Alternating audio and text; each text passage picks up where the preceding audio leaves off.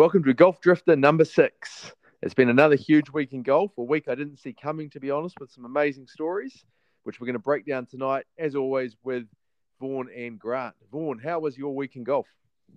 Well, not much excitement in uh, my week as far as playing, as rain continued to fall in uh, Christchurch. But from a viewing perspective, things happening all over the place and in multiple tours, which obviously we'll tuck into very shortly. Grant, what about yourself? You managed to get out for a round? Oh yeah, I had I had a round on uh, last Saturday, and probably yeah, not much to talk about really. Pretty disappointing. Um, might the you the usual story for you and I, Casey. Some good holes sprinkled in with some bad holes, but good to be back with my mates and um, had a had a good match and managed to snag the beer on the la- with the last part of the game. So that's always good.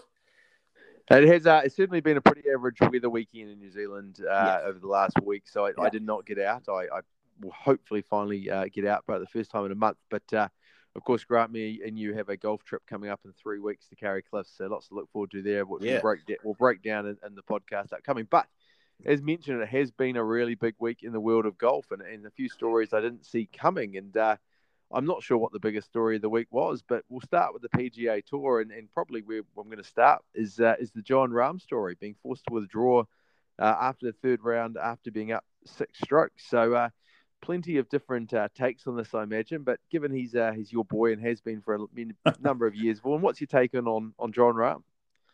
Oh man, as a golf fan, I was pretty gutted because he was obviously romping home to victory. Um, COVID, of course, and health comes before golf.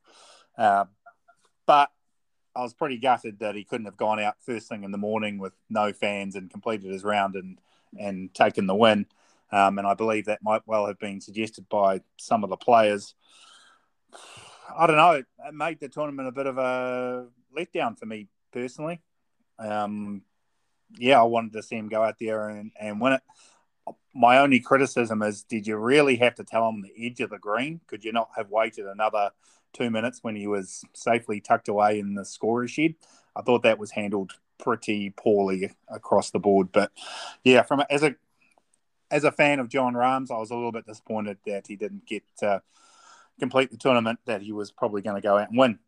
That aside, the finish to the tournament was awesome going to a playoff between two great golfers. And I think what I took out of this is the same thing I took out of Rory winning three, four weeks ago. Is it doesn't matter for the really top golfers how out of form you are. If you go to a course that you know and love, these guys rip it up. Rory ripped it up three weeks ago with no form. can't Cantlay exactly the same, but he plays well on this course. Horses for courses is is a thing for for sure. But yeah, a bit gutted for Rahm. And uh, just quickly, Vaughan, your your big pick last week of uh, Hideki Matsuyama. How, how did that go? Well, he made the cut. Uh, that's about all I can say about that. Um, at least I put a pick out there, as I will do once again this week. I will be bold and, and, and put a pick out there. Um, but yes, he didn't do wonderfully. So for any punters that picked him for the win, I'm sorry. Grant, uh, your take on, on Rahm? Yeah, it's a really interesting one, isn't it? I've I've, I've absolutely got a take, but I, I sort of um, I read as much as I could and listened to quite a few different things during the day to hear some of the other takes, just to kind of I try and see whether mine was in perspective or not. Um, first off, I, I, can totally understand the decision to, to DQ him after the positive test. Um, I agree with Vaughan. I think the way they did it was just shocking, to be honest. Doing it, doing it like that, and um, and with no warning to anybody that it was going to happen. To I don't know if you saw the telecast, but the golf commentators had no idea. They, I think, they actually thought that maybe he'd been told that someone in his family had passed away or something. From his reaction, it was it was really, really poorly done. Um, yeah, my I I think perhaps he should have been told in the scorer's tent. I have heard um, some takes saying that that wasn't really an option because he had to walk through the crowd and not knowing he might have been high fiving people, etc., etc.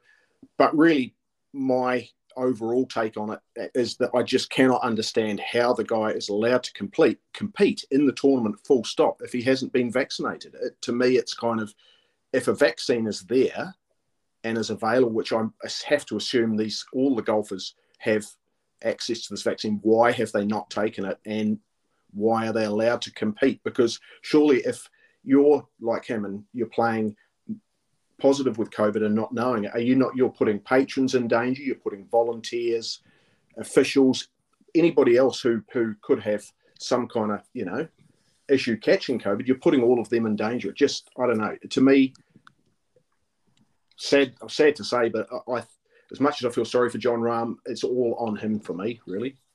Um, yeah, well, I'll, I'll, come out and I'll say it. I don't feel sorry for him whatsoever, other than the handling on the 18th green. I agree that was done pretty poorly, but my take on it is simple. He knew that he was been in close contact with people that had COVID, I believe, earlier in the week, and he chose to play the event.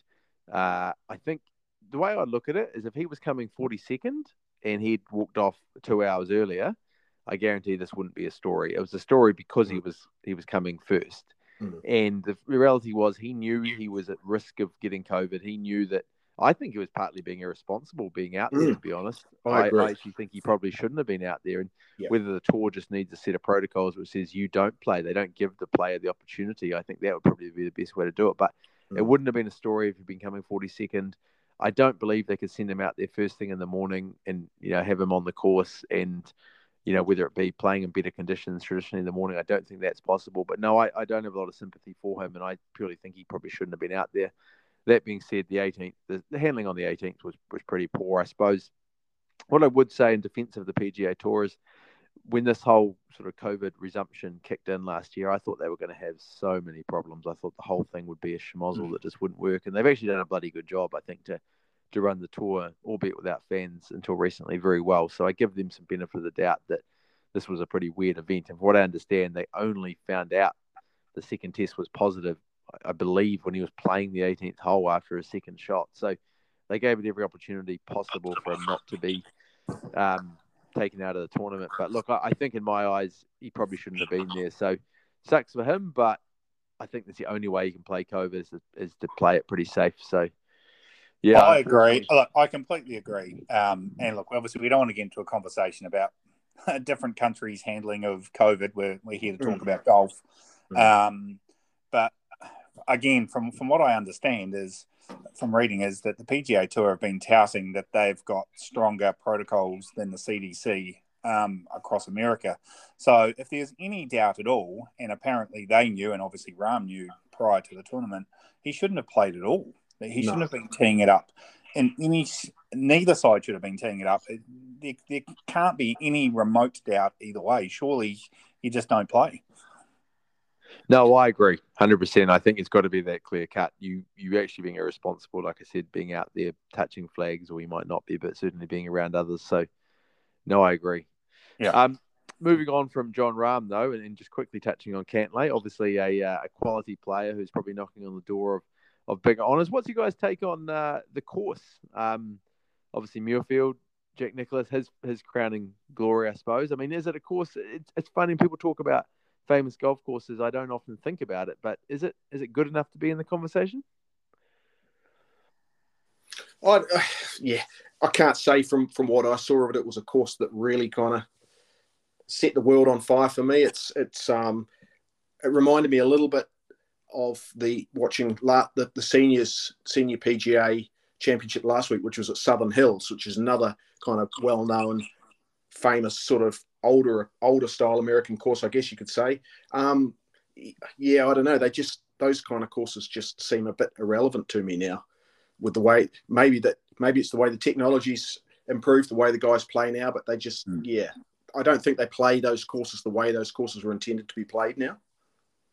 No, I tend yeah. to agree. I tend to agree. I, I think, I mean, uh, Jack Jack's obviously altered this course greatly over the last 12 mm. months. Um, it's but it could just be that we're a bit spoilt with other amazing courses and it's sort mm. of a loss. I know it's, it's his Augusta, but for whatever reason, it doesn't stand out in my mind. Even though potentially it's a very you know well thought out course, I'm sure it's I'm sure it is that good. Yeah, beautiful course. Um, probably the thing I found the most interesting in the in the commentary was when they actually had Jack Nicklaus in there, and he literally was giving blow by blow accounts of why he was changing particular holes.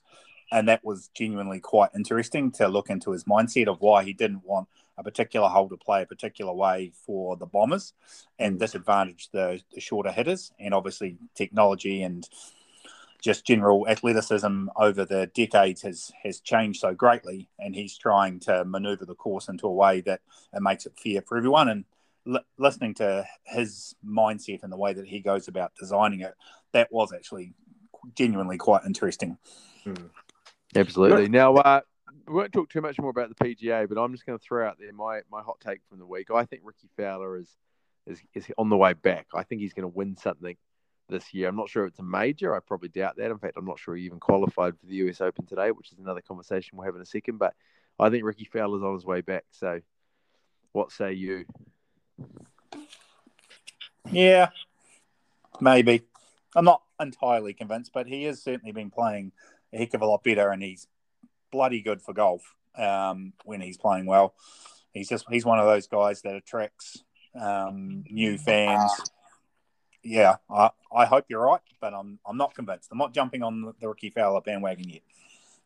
Yeah, I'm certainly not convinced either, to be honest. Um, I'd love to love love it if he could, and, and he's he's kind of a little bit in that Phil Mickelson mold where he's a he's a guy who could come out at any week, and if if something clicks into place, he could he could win any tournament he plays in. Um, so here's hoping, but yeah, I haven't seen a huge amount of evidence to suggest that that I think it'll happen. Any, uh, should, any other hot takes from you boys from the week? Well, firstly, I think that you should put your money where your mouth is with Rickie Fowler and uh, put something out there. Just to, if you're so confident he's going to win something to, in the next uh, seven months or the rest of the season, I'll give you the rest of the year. Okay, I will do that. I don't don't know quite how I'm going to build an odd around him uh, him winning an event, but I'll try to do my best. Maybe I'll okay. bet on him every week. All right, we'll give you that. Just um, yeah, just for me, probably the only take is it, it was sad not to see Rahm play and, and, watching him play in that third round. The, his ball striking is just phenomenal for a, a guy with. Is there a, is there a golfer in the world with a shorter swing than than his or looks that way. It's and it's just phenomenal the way he strikes mm. the ball.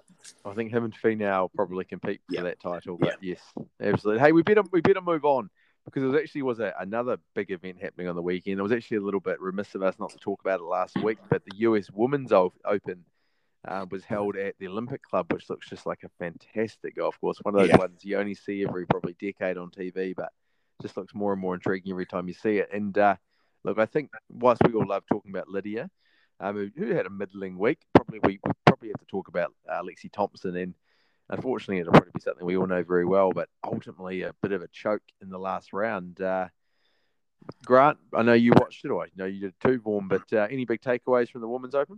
Oh, well, two, two immediately, just how absolutely brutal the rough was on that course. It was, yeah.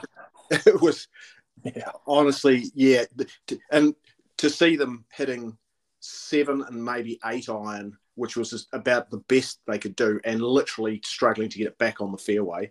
Um, and then, the, yeah, the whole Lexi Thompson thing, I, I kind of picked it up when she was about five shots up, and there just there was seemed to be one point where, and I can't remember the, exactly what hole it was, but she chunked a chip from not far out and left it way short, and then sort of I think that was where she made the double. And um, yeah, it just looked like she was trying to steer it home. And you could tell mm. from there that it was just going to be a slow motion train wreck. It was just horrible to watch, actually.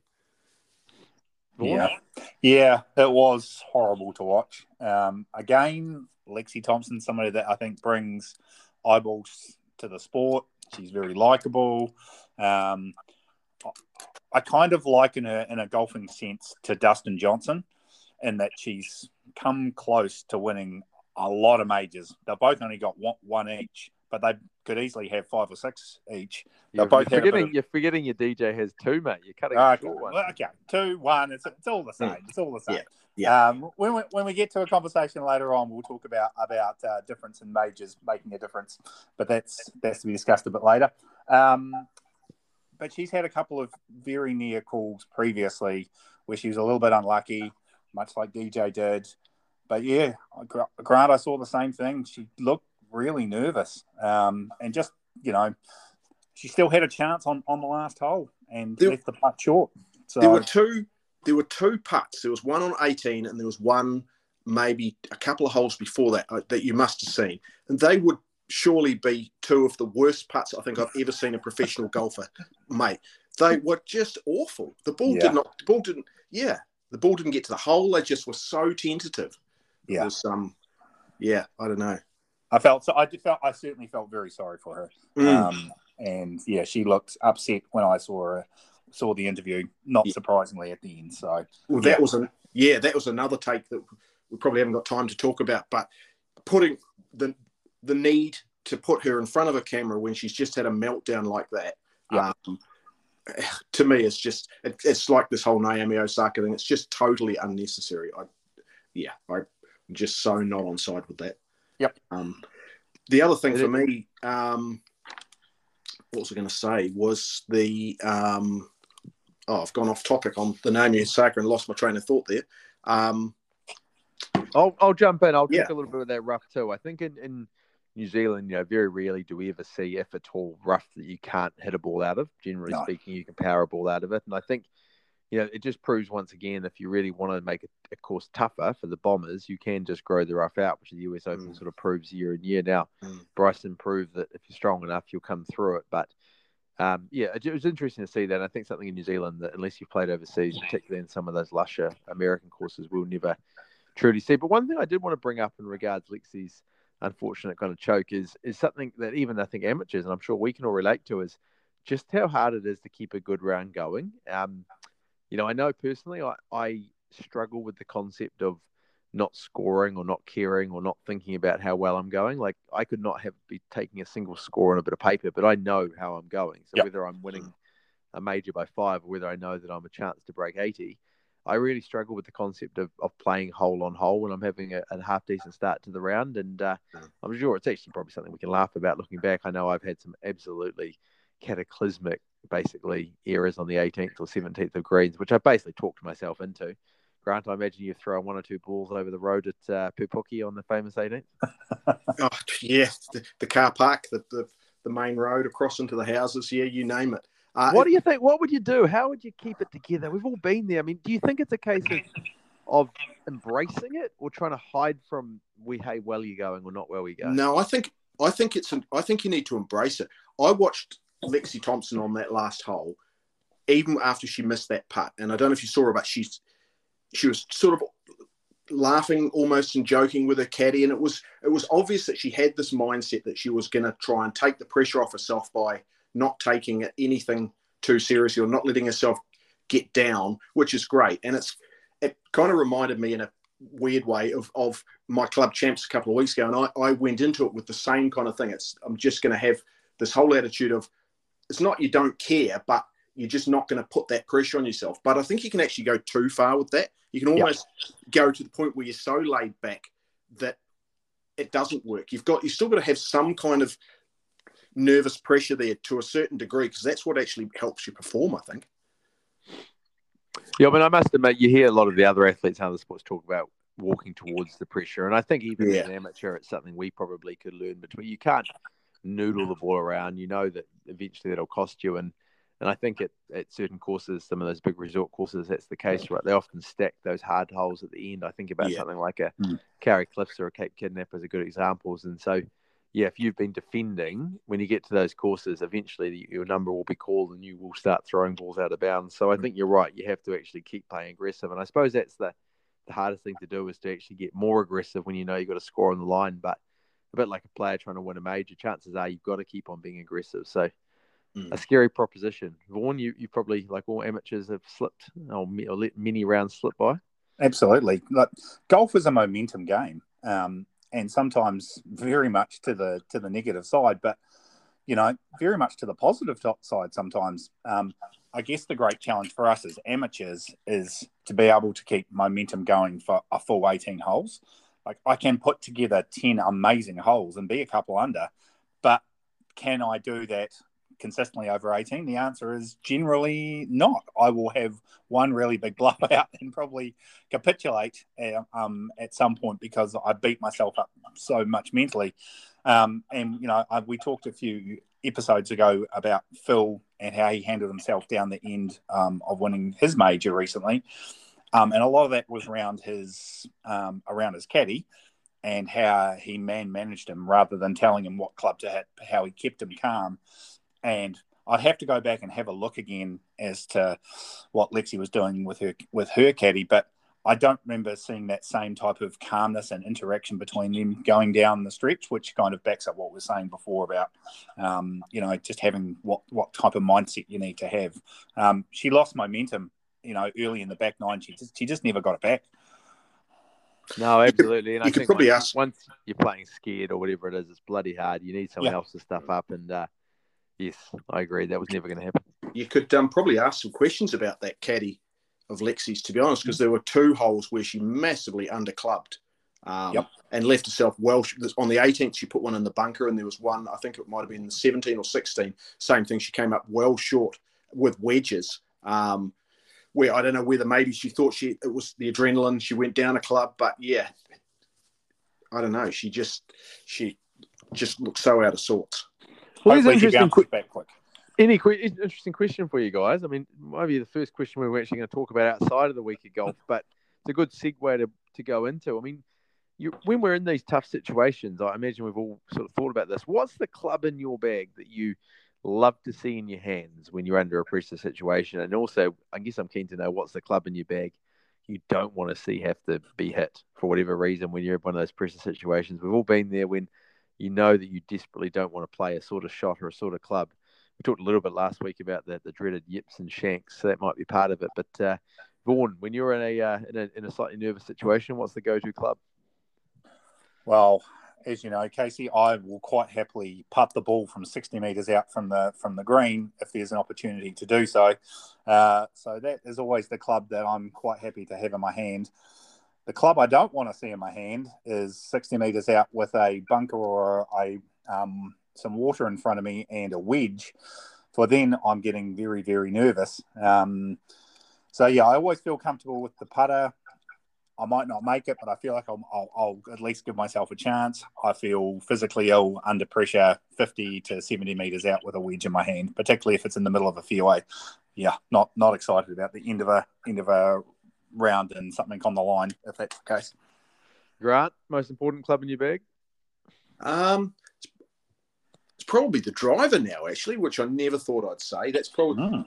the, the probably of any club I, that I'd stand at stand with. That's probably the one I have the most confidence with now. Before it, it was once upon a time, it was a hybrid. I had a, a great Srixon four hybrid that I had for many years, and that was my well, it really was my rescue club because it rescued me on the fairways. But when I wasn't hitting driver, that was um, that was the go-to club for me off the tee. I, the the Tasmania trip we went on, Casey, I I probably hit that off nearly every tee on on every course because I just couldn't get a driver going anywhere that I wanted. So um, yeah, but over time it's become the driver. That's the one that really probably keeps me in play. What happened Nice. to the wonderful hybrid? Did it break, or you just you retired it? Um, no, I retired it in the end. Yeah, retired it. It um, it had had a new shaft and and several new grips and different things, but um, yeah, it just couldn't. It just didn't find a place in the bag in the end. Wow. No, fair Yeah. enough. Well, for me, definitely when I get into my sort of 30 or 40 out range, I mean, that's when I come into my best, as you know. And I've, Mm. over the years, I've actually become quite a fan of using all the different wedges the 52, the 56, even the 60. And that's when I know when I'm in, in good golf form, when I'm actually confident to hit the right club in the right situation. I used to be a little bit guilty of just grabbing the 60 and trying to flop everything. But I think I'm at my best when I, uh, when for whatever reason I actually make a, conscious decision to hit the right sort of wedge. But for me, the scariest club is generally when I've got to hit like a, a four or five or six iron, so my highest irons from distance at a green. If I'm playing like a layup shot on a fairway, it doesn't scare me hitting them far. But for Mhm. whatever reason, I'm just nervous as, as hell at those clubs. I pull my head up, I pull, you know, I often fade it from nowhere or slice it from nowhere. I just something about those long irons.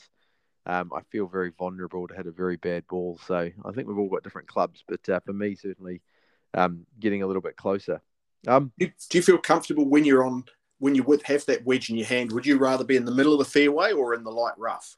No, light rough always. Light I rough, think we yeah. talked about this before. Left and left and right of the hole, or left and right of the fairway. Yeah. I think I like the angle more, and I certainly like the rough Yeah. a bit more. It's it's Um, that tight line. None of us like it, do we? No, Yeah. no. And yet it's and yet that's the pros love it. I, I've, yeah, I don't know, I think it's the confidence to take that big divot isn't and it? drive Yeah. into the Yep. ball, and I Yeah. don't feel. Yeah. I feel like I'm gonna hit the fat shot. I, I don't Yeah. know. Yeah. Yeah. Yeah.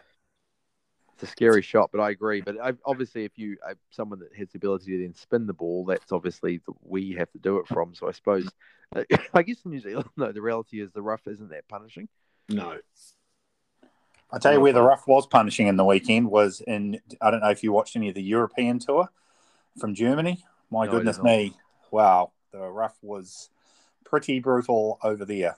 Um, yeah, it was a really good. It was it was actually a very good course. It was only three rounds um, because that's the most they're allowed to play in, in Germany apparently. So it was a bit a bit, bit of a shootout. It was it was quite good. A guy three rounds. Is, is this a is three rounds a COVID issue?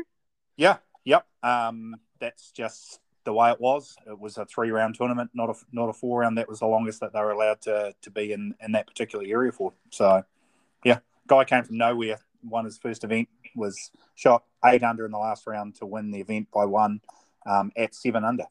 So Interesting. Yeah. Interesting. Mm. Hey, um, I'm gonna I'm gonna take a little uh different direction on the on the podcast tonight. I'm gonna have a little uh, somber moment, maybe a second silence for our good friend LeBron James. Vaughan, your your idol, LeBron James, who bombed out in the NBA playoffs this week. Um, I, I'd like to get your take on on what happened in, in that little mess of basketball and where it's actually heading. This is a discussion about the goat. Now, often LeBron comes up as the discussion in the goat in, in basketball. That's not what we're going to cover off. We're actually going to talk about the who is the goat in golf. But uh, just quickly, LeBron, talk me through it. Well, A, as a massive basketball fan, there cannot be a GOAT in basketball because it's a team sport, not an individual sport. But if there was, he'd be in the conversation. Um, he's injured. He's old. Father Time's knocking him on the on the shoulder. His entire team is completely useless. Miracle they made the playoffs. Can't be unhappy. Boom. Fair enough. So is, it, is he is he finished winning titles? Has he got another one in him?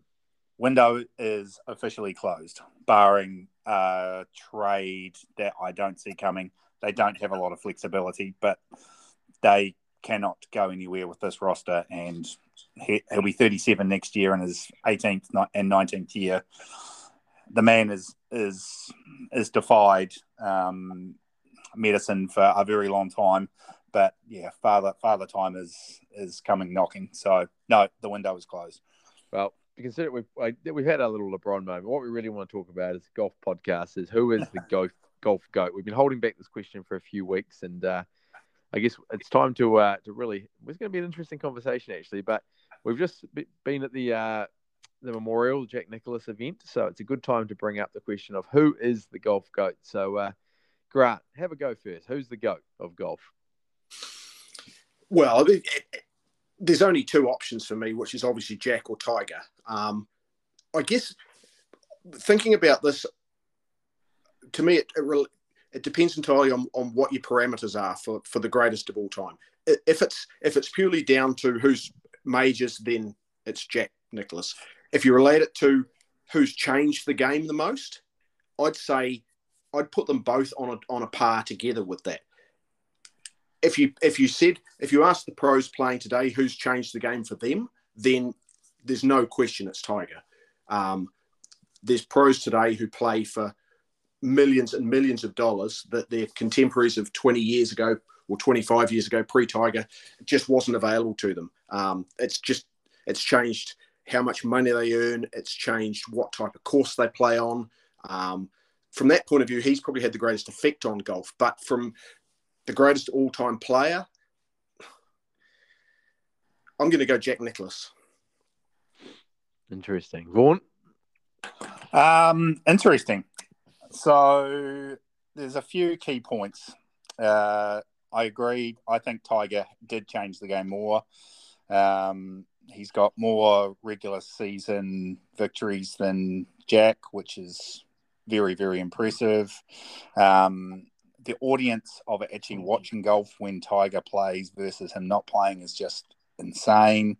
How the players train, all because of Tiger, is again just unbelievable. Mean, he's just changed the game phenomenally. I, there is only two people in the conversation.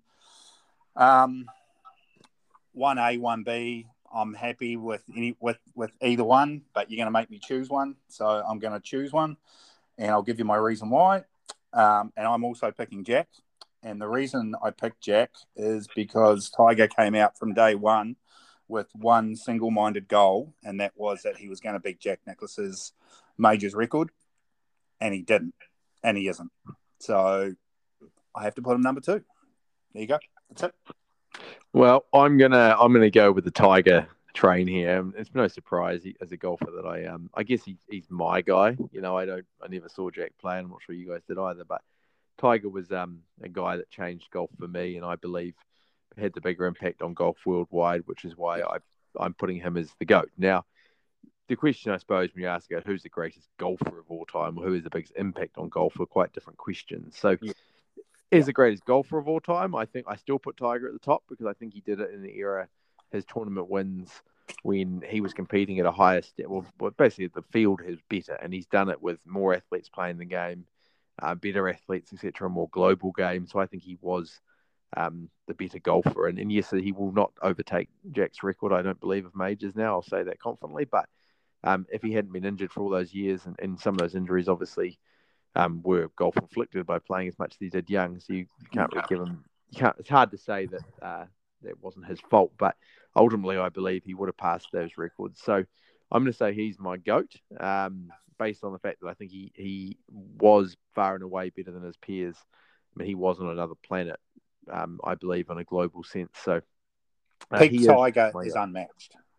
Tiger at his oh. absolute peak is is unmatched. There's I don't think there can be any debate on that. Unbelievable. No, no debate at all. And if he if he'd played on from whenever whenever was it 2009 when he first sort of took an extended period off if he'd had another 10 years fully fit then you know who knows what the history books would say now of, of what records he would have rewritten but you know that's wasn't to be so yes i agree I agree. Okay. Well, then we'll agree that there's a 1A and a 1B, and, and you could probably argue yeah. both ways. So yep, maybe absolutely. the conversation is mm. not as not as sharp. Um, where does Phil live these days? Do you think is he a top 10 golfer of all time? I don't think so. Um, but that was a pretty special win. That probably bumped him up a couple of places just outside the top 10. Um, yeah, yeah, pretty close though. He'd be he'd be knocking on the door. Yeah, I'd, I'd have him. I'd have him somewhere in my top ten. Certainly, oh, the, the greatest left-hander of all time, without any doubt. Um, and yeah, I'd probably have him in my top ten. I think the challenge with what all these, well, the older guys versus the newer guys, is the impact and the recent bias. Obviously, the ability to yes. be seen globally, and I suppose once again your criteria on who who's a better golfer against their peers. Mm. Um, I guess Phil has had a 30 year career, which I think does count for something. But uh, certainly, I think he'd be pretty close if he wasn't there already. Hey, boys, um, interesting question. I got an email this week um, regards New Zealand Open uh, and the Pro Am event, inquiring whether I'd like to uh, play in the event. Obviously, as you know, a couple of years ago, I signed up and, uh, and ended up having to pull out because my bloody wife went and had a baby, of all things. Um, I thought it might be an interesting quick conversation just before we wrap up tonight about pro ams. I mean, that's obviously a full kind of week long pro am. But uh, what's your guys' thoughts on pro ams? Have you played in any of them? Did you enjoy it? I mean, I, I mean, I at this stage I will not be participating in next year's uh, New Zealand Open. Um, mainly because I need a bit more time to actually play more golf before I do it. And I believe it's actually been pushed out. I think it's a whole another year away now. Yeah. But uh, what are your thoughts on, on the pro ams and what would it be worth to you to play in one of these big famous ones where you play three or four rounds? I'll go first if you like. I have played in a pro am, mm. um, and it, it is quite deliberately the only pro am I've played in. Um, so the, I didn't enjoy this experience really um, at all. Not certainly not something that has ever convinced me that I'd want to go and do it again. Um, I can't remember the pro's name now; it was so long ago. Um, but he, it was a two-day pro am. He played really poorly. He was in a terrible mood. Basically, didn't talk to us. we felt like we were walking on eggshells around them for two days. Um, it was just basically totally opposite to the experience that I was expecting going into it, and it sort of put me off from then on. Um, I've watched many pro-ams because the both of the clubs that I have long associations with have held them on a fairly regular basis. So I've been out and watched um, people I know playing and playing with the pros. And to be honest, I've never really seen anything to convince me that my experience was a one-off. That seems to be that they, you turn up, you pay your money, you watch the guy play, he walks away, and that's it. You know, which to me, um, yeah, doesn't inspire me to want to go and do it again. Mm. It's an interesting take about whether the pros actually care enough about your experience and the money you paid, and I think that mm. is an interesting point because um, the New Zealand Open, as we know, is, is an even more intense pro am in that you're playing with them while they're actually playing their competitive yeah. rounds. Yeah. Um, it is a concern. I mean, I, I would love to play in that event to know what it's like to be behind the ropes playing in a in a New Zealand Open, but it is a concern that you'd feel like you're wrecking their round, even though obviously that shouldn't be the case. I think it's quite different in a pro am on a Wednesday or before a pro tournament where they probably deliberately don't want to be there. Um, I'm not so keen on that too. But I, I mean, I, I would love to play New Zealand Open. I, have discussed this many times. I think it would be a format that would really suit my game. Just playing for, for good scores and then sort of picking up your ball when you are not having a good round. But uh, Vaughan, I know you've thought about playing the NZ Open before too. It's on your bucket list of things to do. Oh, look, I very much want want to do that as well. Um, I haven't played in a pro am, but I did in anticipation ask a couple of friends who I know have, and they've had a very similar experience to Grant, funnily enough, um, and they were not particularly keen to go back and do it again for the very because it's against all the things that we talk about on this podcast of the reasons why we love golf, which is you go out, you have banter with your mates, you, have, you spend two or three, four, five hours, whatever it is, um, actually just enjoying having a hit. And like you said, Grant, they were on eggshells the whole way around and didn't know what to say or what conversation to, to take place. Mm. Um, and that doesn't feel like a great experience for me. So going back to your original case of what would I pay, um, it depends where it is and who it was who it was with. Um, I'd potentially pay a lot of money to, to, go and play on an amazing course somewhere elsewhere around the world with um, a top-notch golfer, but under what circumstances that if it was within an actual tournament, by the sound of it, that would be nerve wracking beyond belief. So I don't think I'd want to do that. Um, and on the flip side, I, I, want it so I want it to be in a relaxed atmosphere so I can kind of have a normal conversation with them um, and feel like they're getting something out of it as well. So I, I, I can't I don't know what to, what monetary number to put on that, but that would be fun. A Tuesday or Wednesday round with an with a really cool pro who wants to actually talk to you for four hours. That sounds pretty appealing. Yeah, the New sounds, Zealand Open. You don't, you know, interested in the New Zealand Open playing in the actual tournament? Um, yeah, yeah, I would as a as a one off just just to see what it's like. Um, that would be pretty cool. Much like you, it probably suits me. I could go from making an eagle to a quad within within ten minutes quite comfortably. So, yeah, um, I'd be a little scared for some of the spectators, but um, yeah, uh, it'd be interesting to put yourself under the pressure. Yeah, that New Zealand Open. I mean, it's coming in. I think eleven or twelve grand is the figure you, you pay for the week. You get, um, I think you can play probably up to about five or six rounds pre pre event. You can play, I think, one a day. Um, then you obviously the, the, event itself, you play a couple of rounds, and then I think the third round, if you don't qualify, is at Jack's Point. So there's definitely some value there in terms of golf, even in its own right. But certainly the thrill would be getting behind the ropes. But I do think the, the pro you're with would be a massive yep. factor in your enjoyment. And, and I think if I was doing it, I would be trying to hook up with a New Zealand pro, not necessarily a, a guy that was trying to win the tournament, but someone who I thought would have a good time and enjoy being there, um, whilst understanding they're still trying to make money. So, I mean, obviously the advantage of those sort of events is you got your own caddy there, so you'd have to be able to have fun with that person and, and yeah, it's taken not too seriously because it'll be pretty uh, pretty stressful. I think if you got too caught up in how you're playing versus those pros. What if your pro am partner was John Daly? That could be a lot of fun. That would surely be a lot of fun. I don't think he'd take it overly seriously, and he'd have some amazing stories to tell. He would. He would actually. This is an interesting question. It's slightly not a pro am, but do you think you and say Dustin Johnson as the world's number one ranked player could, do you think you would contribute any shots in a, let's call it a best ball uh, Ryder Cup match versus an, uh, a European team? Do you think he you would contribute a single shot during that round? Yes, yes, I do. Surely there would probably be an opportunity to potentially putt second, maybe. No, maybe not, because he's probably hitting his shot all the way in. Um, I'm going to say yes. Why not? Why can't you make one lucky putt? Well, I, I, my belief is I wouldn't, and the simple reason is on there, I'm playing in the Ryder Cup. I would be a zero factor off the tee.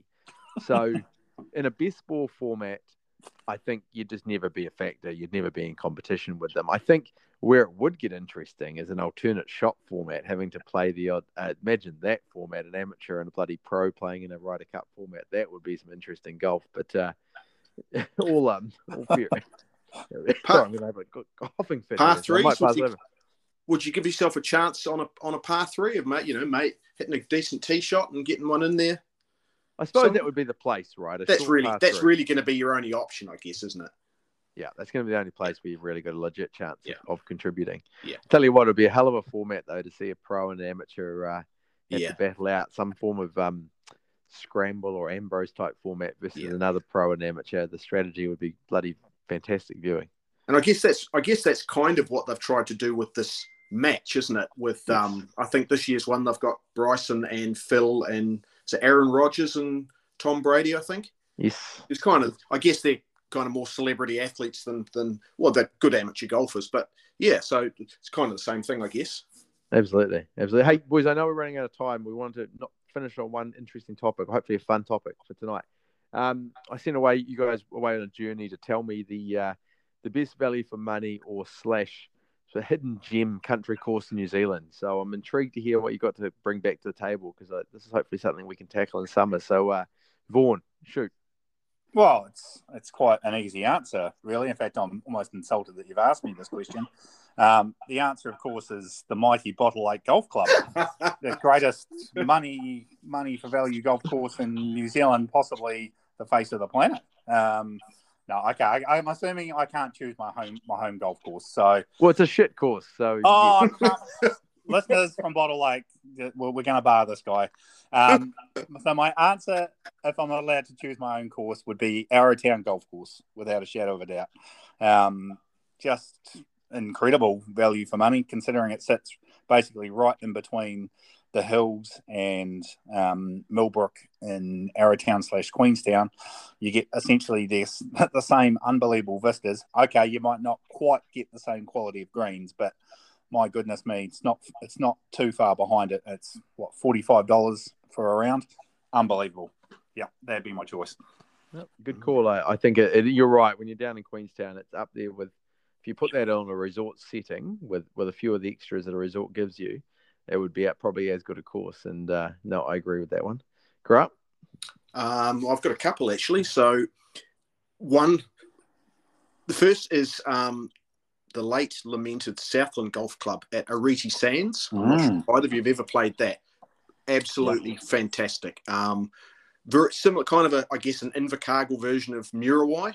Um, right on the, almost right on the beach, redesigned by Greg Turner, and it was just stunning. And like twenty five bucks. Um, unfortunately, I think at the time there were about five golf courses in Invercargill, and they and it, they just could not keep it going. It got to the point where they had something like 30 members, I think, and it's and they just basically had to give the land back. They just stopped mowing it and let it grow over, um, which is incredibly sad. Um, for one that is still open, and you can play. Probably my pick would be Wanaka. Um, played there quite a few times, and, and again for 50 bucks, it's very similar to what you'd get at the Queenstown uh, course. It's amazing scenery, yep. good, nice layout, good greens. Yeah, really good test of golf. Yeah, interesting. I mean, once again, fantastic scenery, right? When you're down in those situations. Yeah. Um, my my old favourite uh, value for money course was actually Kinloch, the Jack Nicklaus course, for a number of years at the start of of GrabOne, particularly me, when me and Vaughan first met. We used to be able to play that course for about seventy five dollars a round. It was absolutely the best uh, golf discount in New Zealand for probably good three or four years now. It's unfortunately about three hundred dollars around, so that's gone. But um, I think the best country course for me that I've ever played is probably the Tasman Golf Club down in Nelson, one very close to where I grew up. Um, out on the Kina Peninsula, oh, amazing, amazing views. Very, very. I mean, it's a bit of a up and down goat track, but I think the members there have done a great job of producing a very playable golf course. And uh, I know you've been there, Vaughan. A very good value for money place. Yeah. Oh, the views, uh, like to be fair, all the courses we've chosen there, I'm very fortunate to have played all of them. Um, they've all got one thing in common, and that is unbelievable scenery and views. Um, just incredible. Yeah, we're very lucky. It always helps when you're having a bad day to have something nice to look at. Hey, I've wanted to mm. finish up last thing. Give us your pick for this week. We, you can't do much worse than Matsuyama, so uh, hit, hit with your pick. It's not the greatest field the world's ever seen, can I just say, this week. Um, one week out from a major, obviously, most of the guys seem to be taking a break. So, okay, for all you keen punters out there, my punt this week is Matthew Fitzpatrick. I've got no reason other than I've got to pick somebody now. I've put myself under pressure. Fair enough. On the nose, straight for the win? Why not? Fair enough. Well, you couldn't do much worse than last week, so let's hope you've uh, picked a better horse. Okay, boys, thank you for your time. As always, uh, have a good week of golf. Hopefully, the weather will improve. We get out there and have a round, but uh, we'll talk next week. Cheers, boys. Casey. Cheers, all.